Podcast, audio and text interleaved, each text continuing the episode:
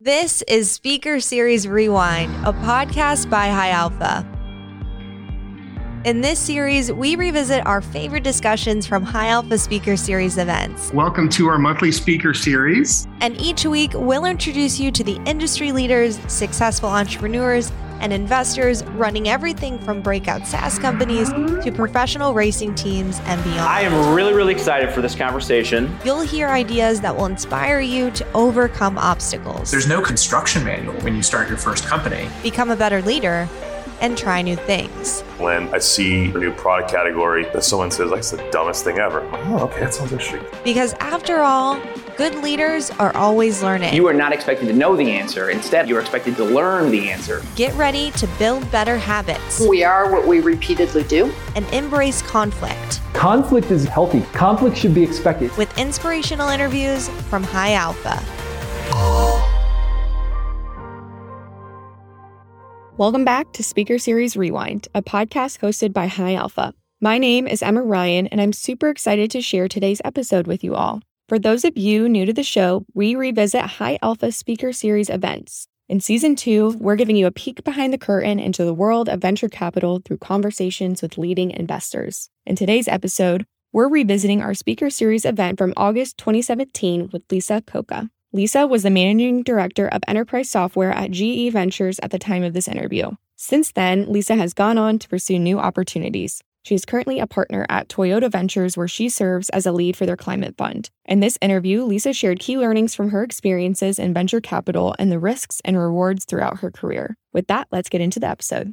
So, a little different topic this morning, and I, I think that for the audience, we're going to have a, a, really good, rich conversation. Lisa Coca from GE Ventures, she's managing director, is, is uh, going to join us and, and uh, share a few slides and thoughts on GE Ventures, and then we'll have a chance, a little fireside chat and some Q&A, so be thinking of things you might want to ask Lisa about. But corporate venturing is something that I think many of our of our companies in our in our tech community here have have been interested in. So we get some feedback on that, and we're really fortunate to have GE Ventures and Lisa engaged actually with with some companies here in Indianapolis, and we'll talk a little bit about that this morning. So thought it would be great to bring Lisa in and uh, share a little bit of her background and a little bit of the GE Ventures story with everybody. Lisa has got a wonderful background. She did her undergrad at Wharton, did a MBA at Stanford, and has been in a variety of roles with GE for the past several years, has been with GE Ventures for the last five years.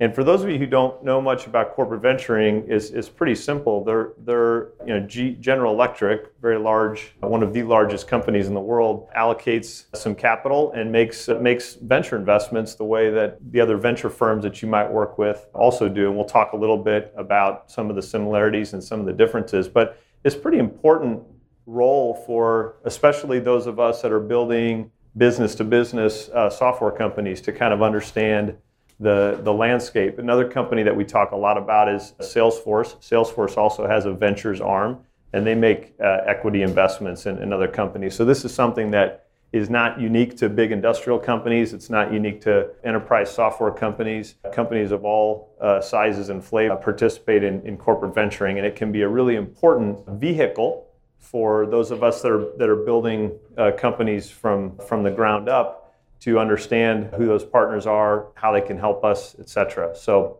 without further ado, I will introduce Lisa Coca. Let's give her a nice warm welcome. So, Thank you. Okay, so it looks like it's working. Uh, the mic here. Yep, you're on. There you go. Okay, gee, thank you very much for coming today. So, as, as Mike said, I am an investor with GE Ventures based in, in Menlo Park. And what I'm going to do today, based uh, on what Mike and I talked about, was I'll spend a little bit of time talking about GE Ventures, and then I'll spend a little bit of time talking about GE and its sort of industrial journey. It's something a lot of people, we talk a lot about it I'm sure you guys have heard a lot about it. I'm going to try to demystify it a little bit for you in a couple of slides, but then we'll we'll also touch more on it during during the chat.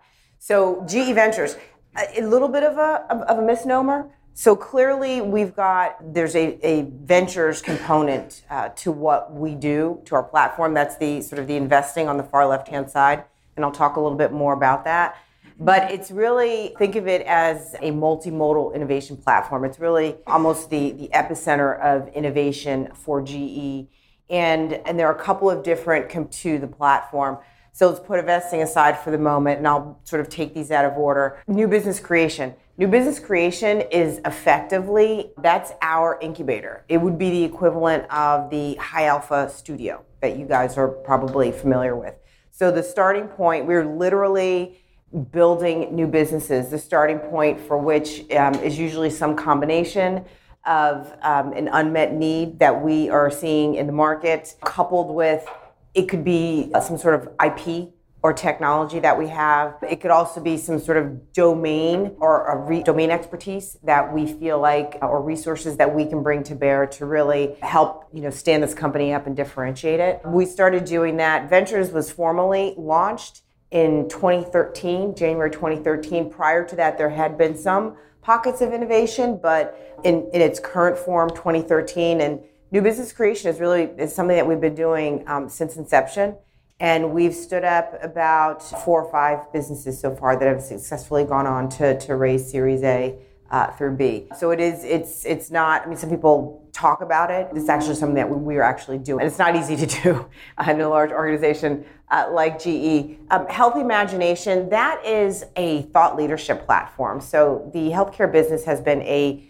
a very important part of, of GE's history. It's a, it's a business that we're very proud of for the impact that we have on the world. And this is, it is an, a, a forum through which we bring together a lot of thought leaders to kind of think about the you know the next generation of problems so about three or four years ago uh, one of the, the biggest pushes that they did was around neuroscience and brain disease and the idea there was for, for all the right reasons, so many dollars and, and resources, you know, over the past 20 or 30 years have gone into cancer. And what they were really trying to do is trying to shine, shine a light on neuroscience and early dementia, Alzheimer's, and really get um, more dollars kind of flowing into that sector by convening thought leaders. And then we use that, that kind of sits on the front end. Think of that almost as an, an engine that draws in innovative kind of healthcare companies that we could then arguably invest in um, within our healthcare uh, ventures practice. Catalyst, think of Catalyst. Catalyst is a partnership amongst GE Ventures, our Global Research Center, and universities. And the idea there is, whereas on the the ventures within the ventures group, we're investing our ahead of the businesses, right? We, we should argue, arguably be keeping our those companies and those units on the forefront of innovation. You know, anywhere from five to things that are happening five to ten years out. Catalyst is looking like 20 to 25 years out. They are they are really the focus there is to stay on the on the bleeding edge um, of opportunities that are could have long-term commercialization impact for our businesses, whether it be in energy or healthcare.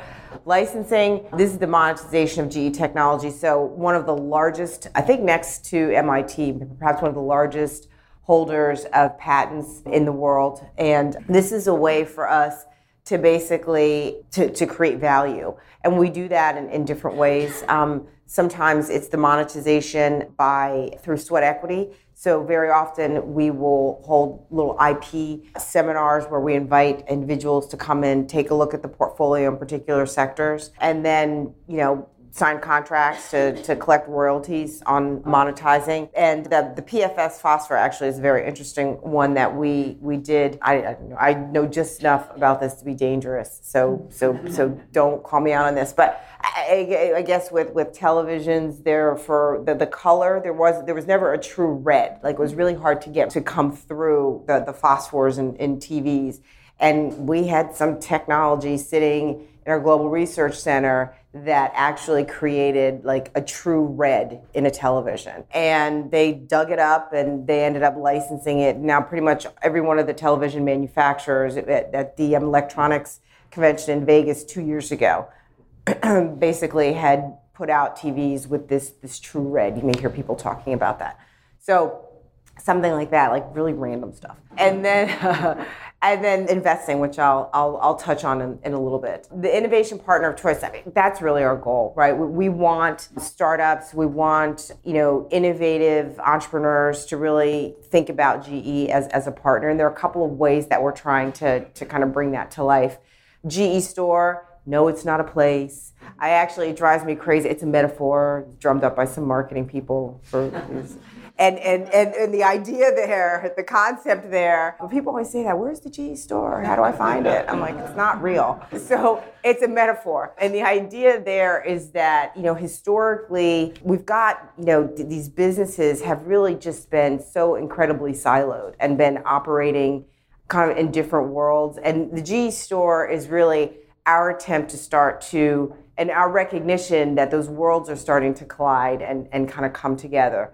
A perfect example of that and something that uh, we're, we're within ventures we're sort of we're trying to capitalize on. We've created a cross practice initiative is if you think about synthetic biology right? And if you think about the fact that that's really the confluence of you know biology and engineering we've got expertise and resources in both of those fields right? So how do we for for GE how do we capitalize on that and then how do we enable sort of our partners to, to come in and, and partner on that as well and and the way that that manifests itself is in certain councils that that kind of come together on a regular basis Edge, Edge is this is GE Ventures platform. A lot of venture capitalists will talk about platform, like with platform. What's platform? Platform is really that's the idea that um, beyond just providing capital, that there's more that we should be doing to support you as investors in your companies, and and and that looks different for every invest. And every investor should be trying to capitalize on what they think their strengths are, and that's what we've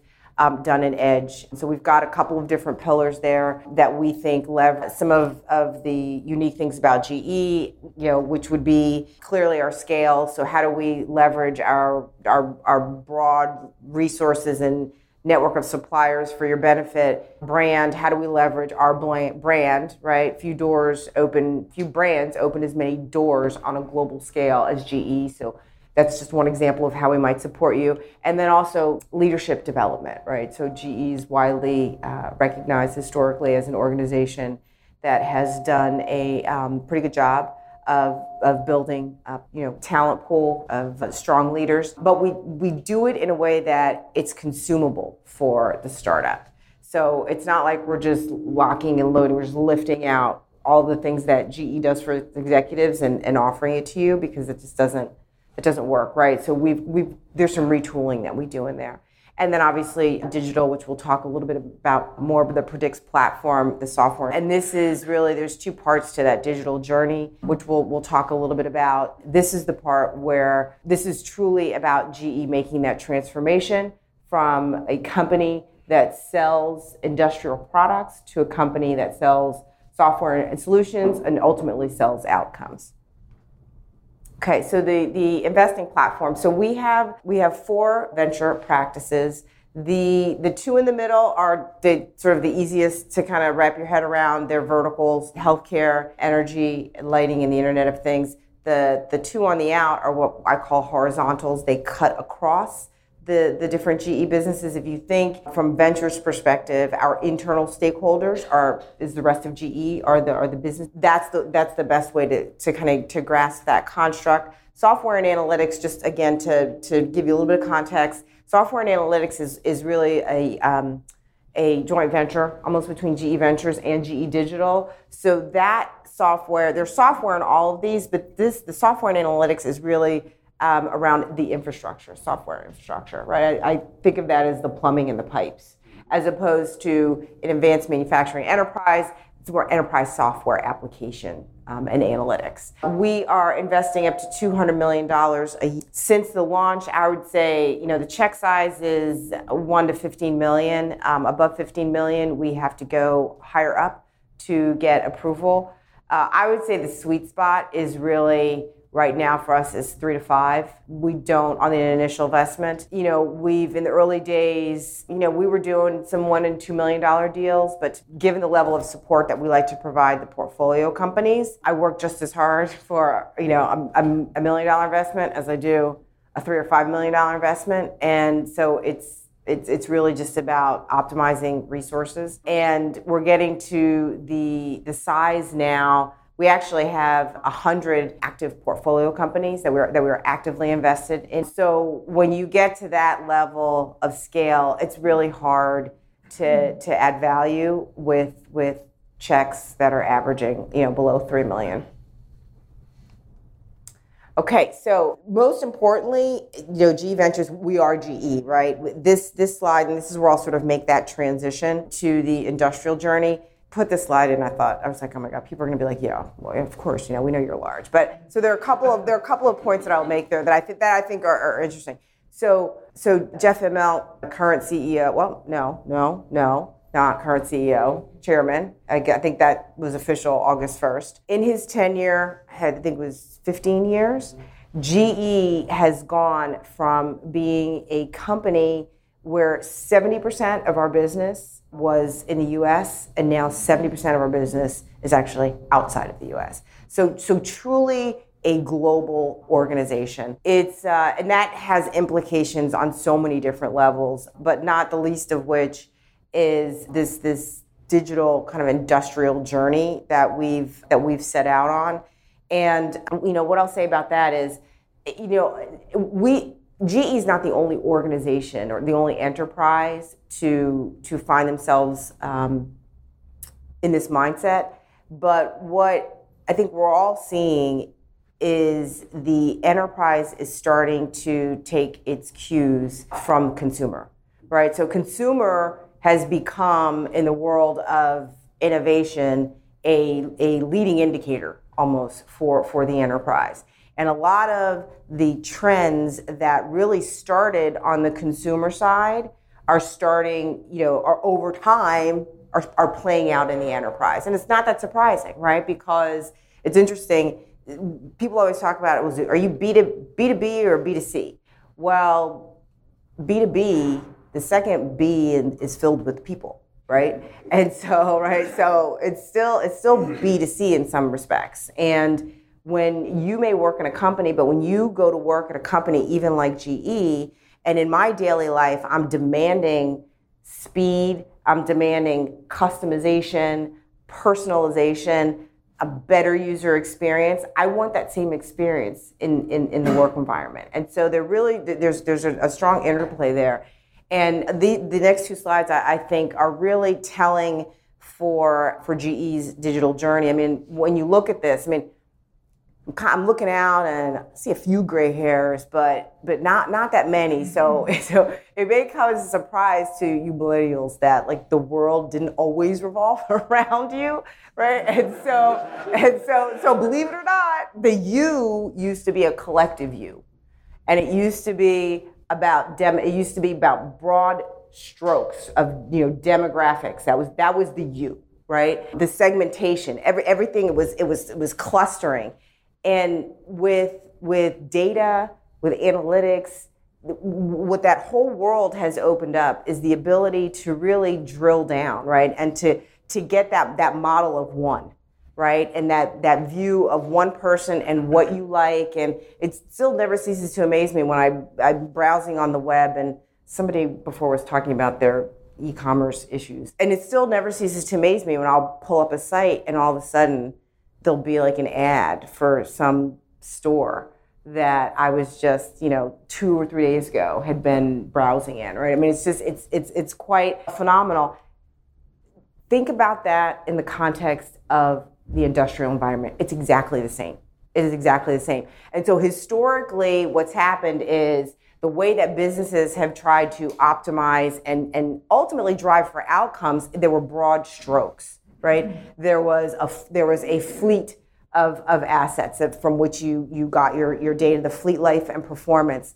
Um, but it wasn't you know we didn't we weren't leveraging we didn't have the ability and we weren't doing it even when we did to leverage technology, sensors, to actually capture that data. Now you actually have the ability to store all of that data, the capacity to store it. And so what ends up happening is you hear people talk a lot about the, the digital twin, and the digital twin is really just a, a model of an asset, right? It's taking the, it's the combination of the engineering that went into it, the, the, the, the, the product and the, and the bill of manufacturing, the physics of it, you apply technology and sensors, you capture that data, and then you can analyze it. And you can analyze it over the life of the asset to drive performance. That's effectively what the digital twin the digital twin is. Um, when we talk about when you think about it, and and it is it's it feeds on itself, right? So if you think of you think of data as the fuel, and then if you think of analytics as the growth engine, right? The starting point for an asset is data, right? You put the engineering data into a CAD file, right? And then as that asset is operating, you continue to collect data, and it's just and, and it's just it's continuous innovation, continuous improvement, continuous feedback. So that's the digital twin.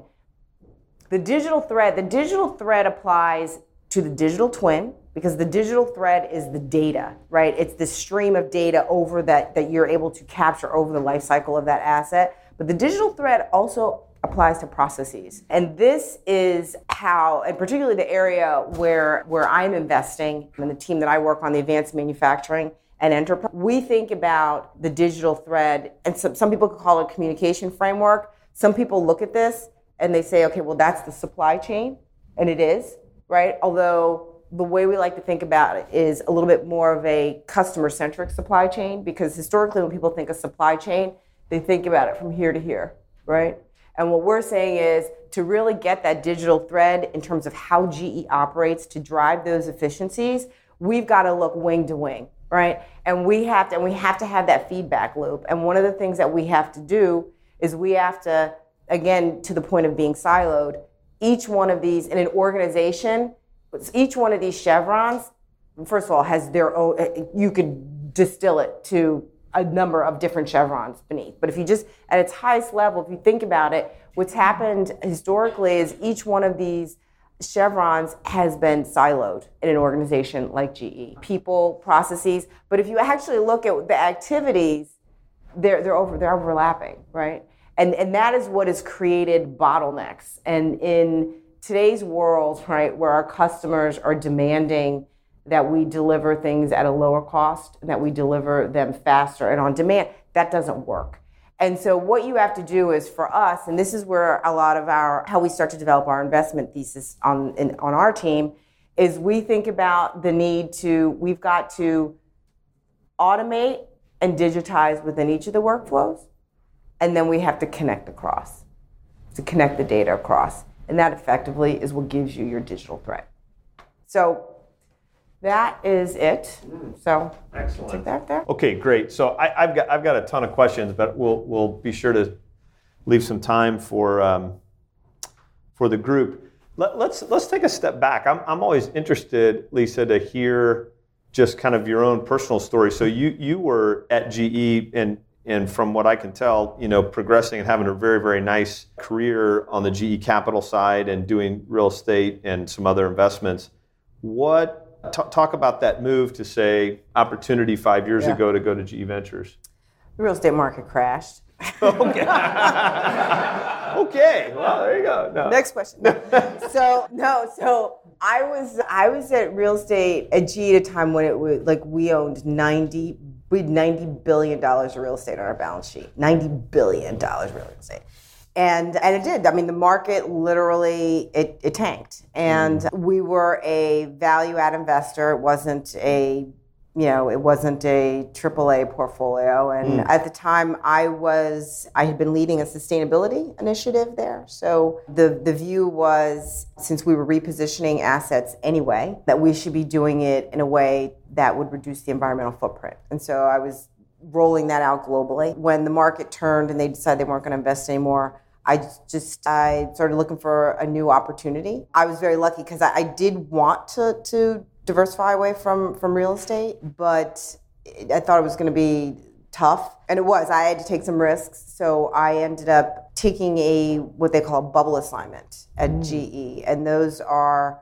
assignments. If you can get a bubble assignment, it's good because it's usually with a fairly senior uh, person in, in the organization and a strategic project. The downside is if the project doesn't go anywhere, you're you're kind of you know you're you're you're really stuck now without a job. and so I ended up taking turning down some full time offers within GE to be CMO, and I took a bubble assignment with Beth Comstock, who was who was the global CMO at the time, and the project was for the creation of ventures.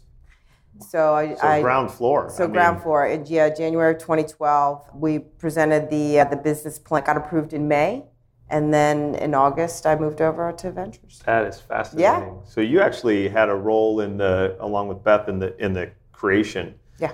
And and that, that that's great. That lead, would lead in then to what was the what was the motivation for it, it's easy. I think it's easier now. You've got hundred portfolio companies. You invest in a significant amount of capital, and it almost seems like, well, of course, there's GE Ventures. But you were there at the very beginning.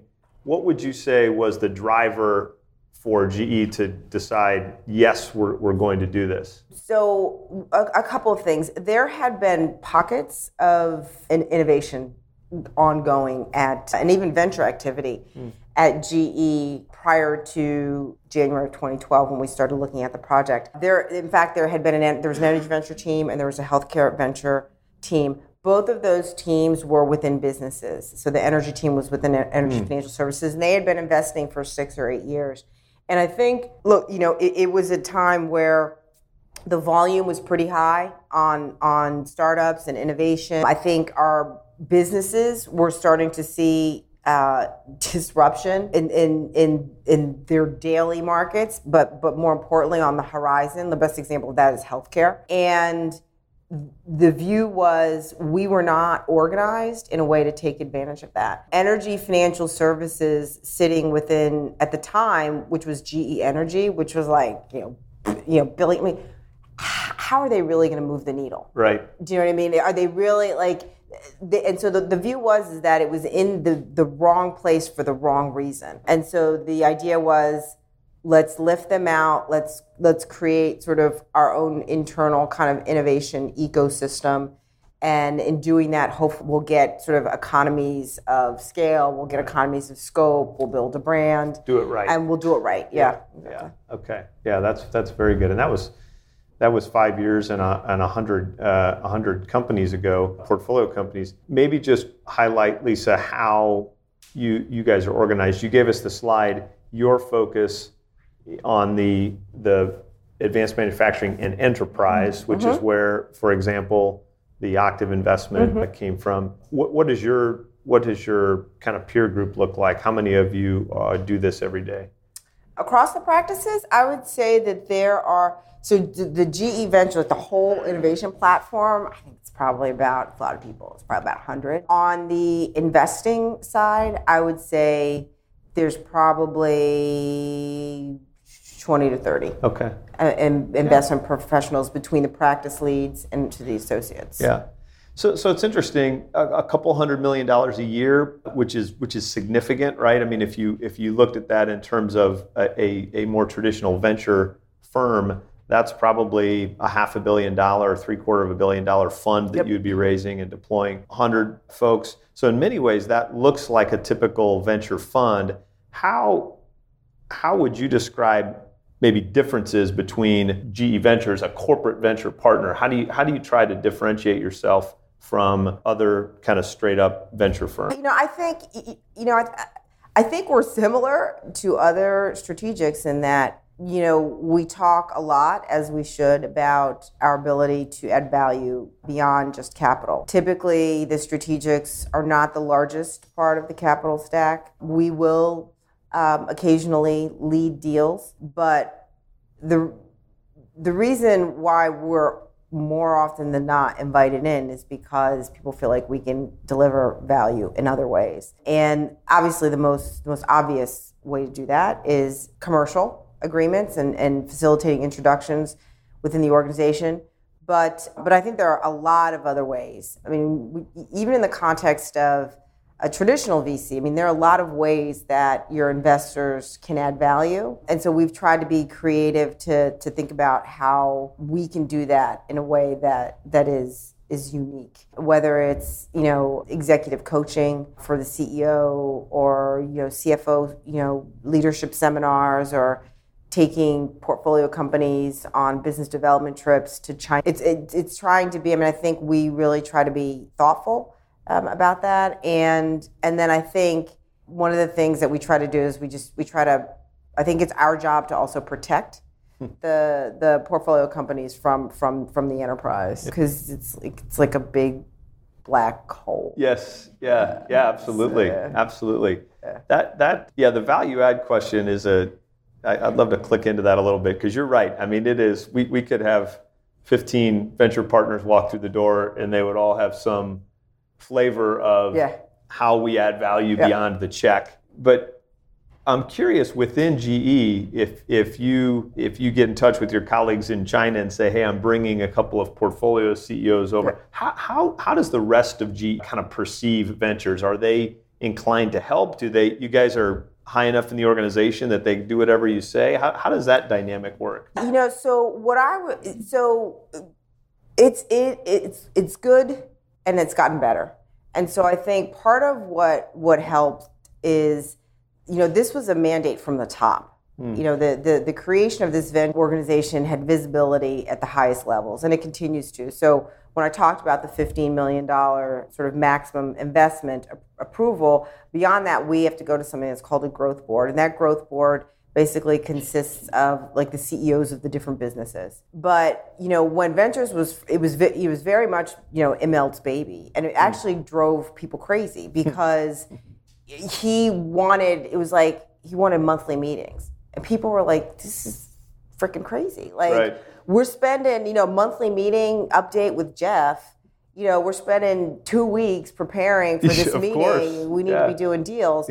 So they dialed it back to so so I think that helps because there was such high visibility. And I think we have a little bit of a high quality problem in that there are a lot more there's a lot more we could be doing to support their their need their needs hmm. than than we have capital to hmm. allocate quite frankly. And that because and we're not gonna you know we don't we shouldn't necessarily as a venture firm we shouldn't be investing in every startup that happens to be doing business with GE we should be investing in the startups that are solving you know multiple problems Right. at, at, at GE right? Where we really feel like we can bring our scale to bear to help them grow Mm-hmm. not necessarily so and that doesn't mean that the company isn't a good company but we, we have to be we have to be selective Right. and so we we find ourselves in instances where they're working with a startup and they're like hey Right.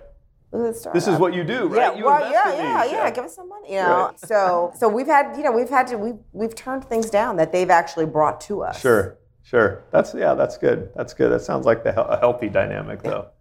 Very good. Okay, let, I, I would love for you to retell a story that that I think says a lot about how you guys work, and it has uh, relevance to to our tech community here. T- tell us the tell us the Octiv story. Tell us how how you got involved, and for those of you who don't, know. No, let's le- do a different story.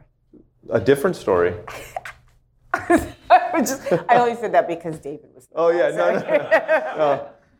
We're gonna do the Octiv story. So in, in 2016, actually about a year ago, right? About Uh, this time. You, that we invested, but the first was December 2015. Yes, Mm-hmm. the invest that, that led to an investment uh, about a year ago. So those of you who don't know, Lisa's involved with the board and and made a, a very significant investment in, in Octiv about a year ago. So rewind back to 2015, and I think the group would, would love to hear that story. It, Yeah. it speaks a lot. Yeah.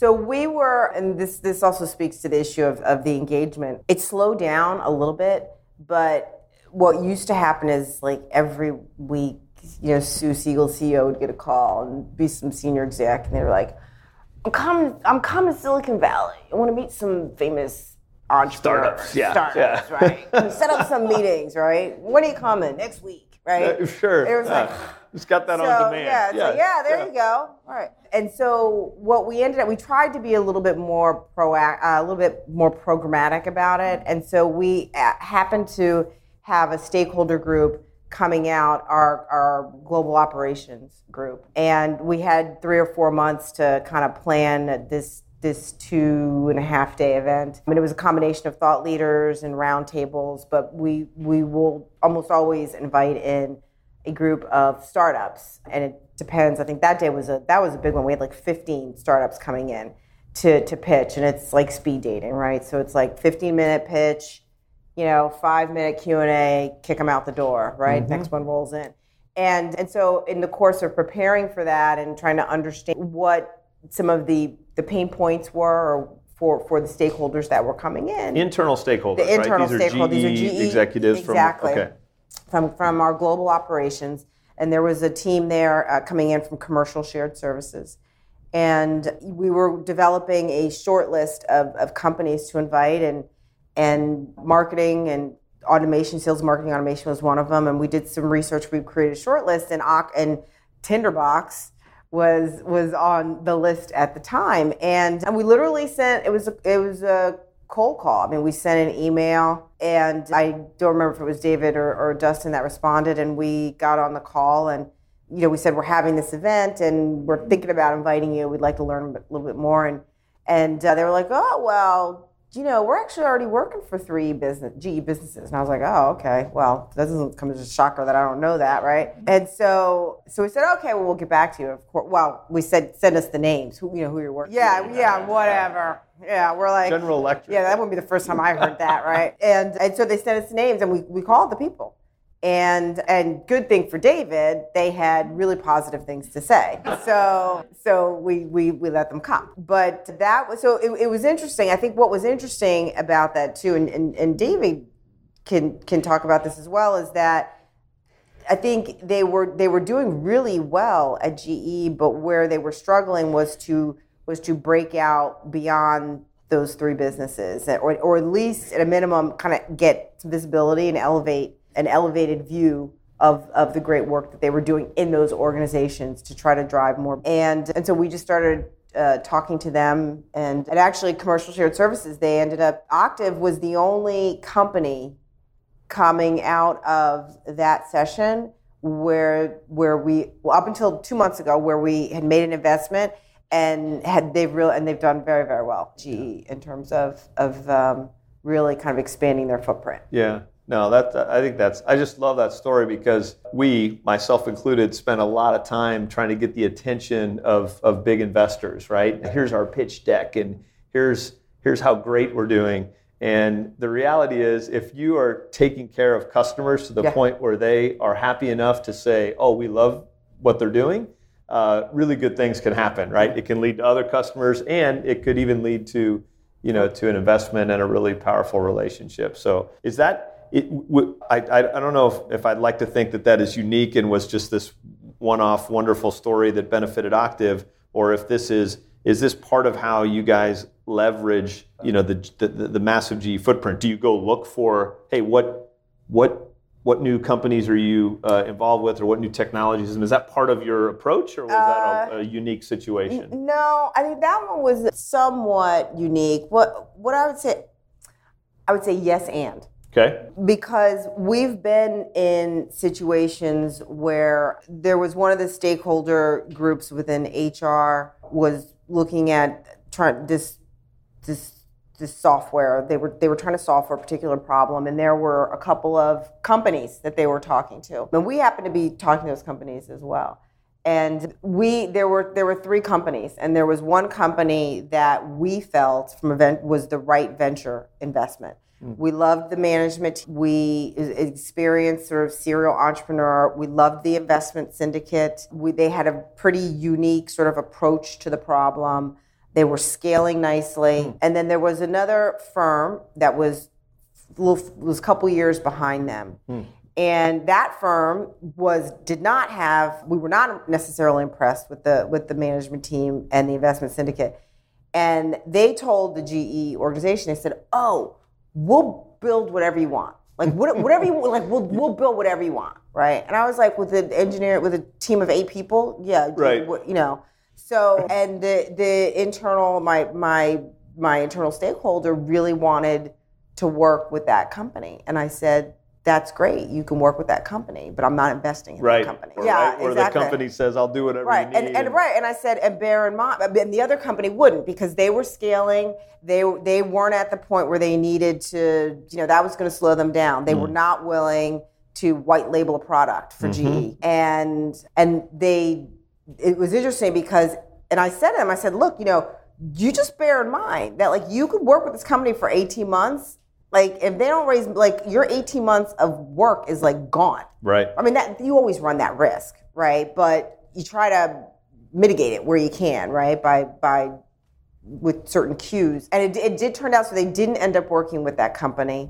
It took them a while because the, the other the company that I liked was more expensive. And um, but they are uh, a couple months away from signing a contract with that company. Yeah, yeah, that's wonderful. I think that Well, that- sucks for me because I missed the round, Yeah. right? So it took them so long, right? But now, you- gotta, now, now I gotta you- try to get yeah the next in. round. You- Exactly. You, could probably squeeze Yeah. in. I, I think that's very timely, right? We spend a lot of time in, in our own companies with that same kind of dilemma or trade off of, hey, I see, you know, wow, an opportunity to work Yeah. with this really big company, and I only have to change these 14 things on my roadmap Yeah. to satisfy them. But look at the dollars that are going to flow, Yeah. right?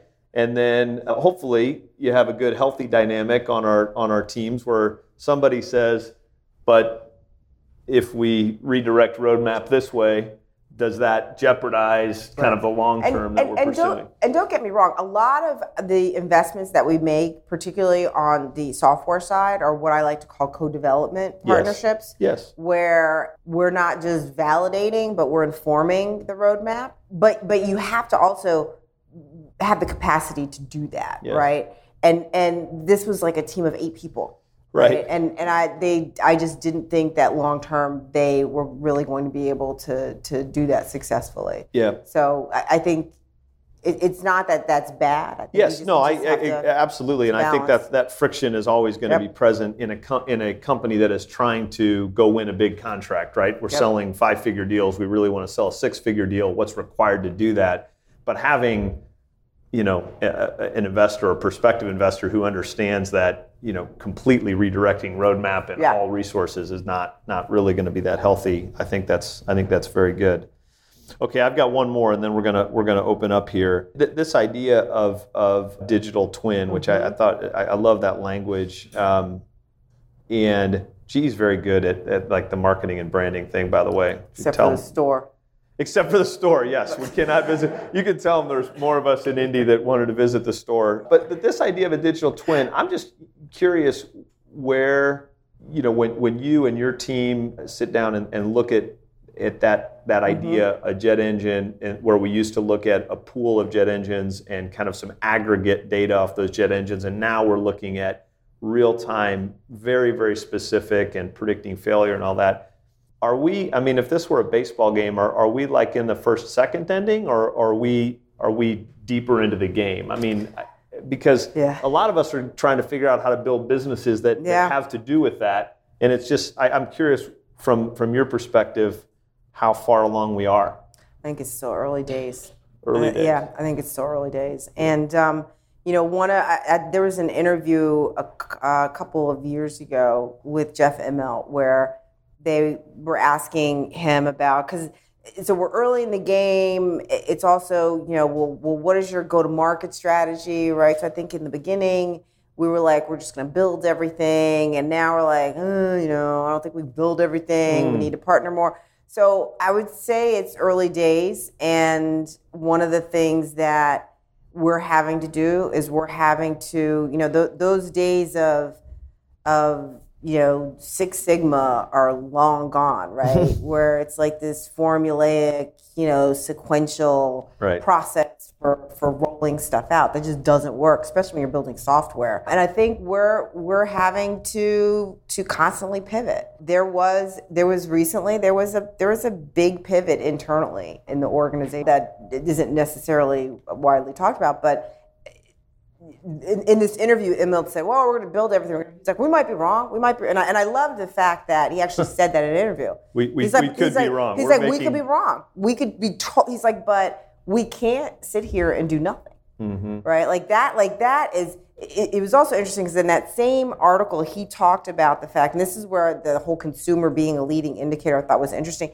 If you look at the S and P 500 today, and you look at the valuation, about 20 percent of the value of the S and P 500 is from consumer tech stocks that were not there 15 or 20 years hmm. ago right? And so hmm. you you have just big consumer companies that just that used that, that didn't that didn't exist, and the old school ones didn't.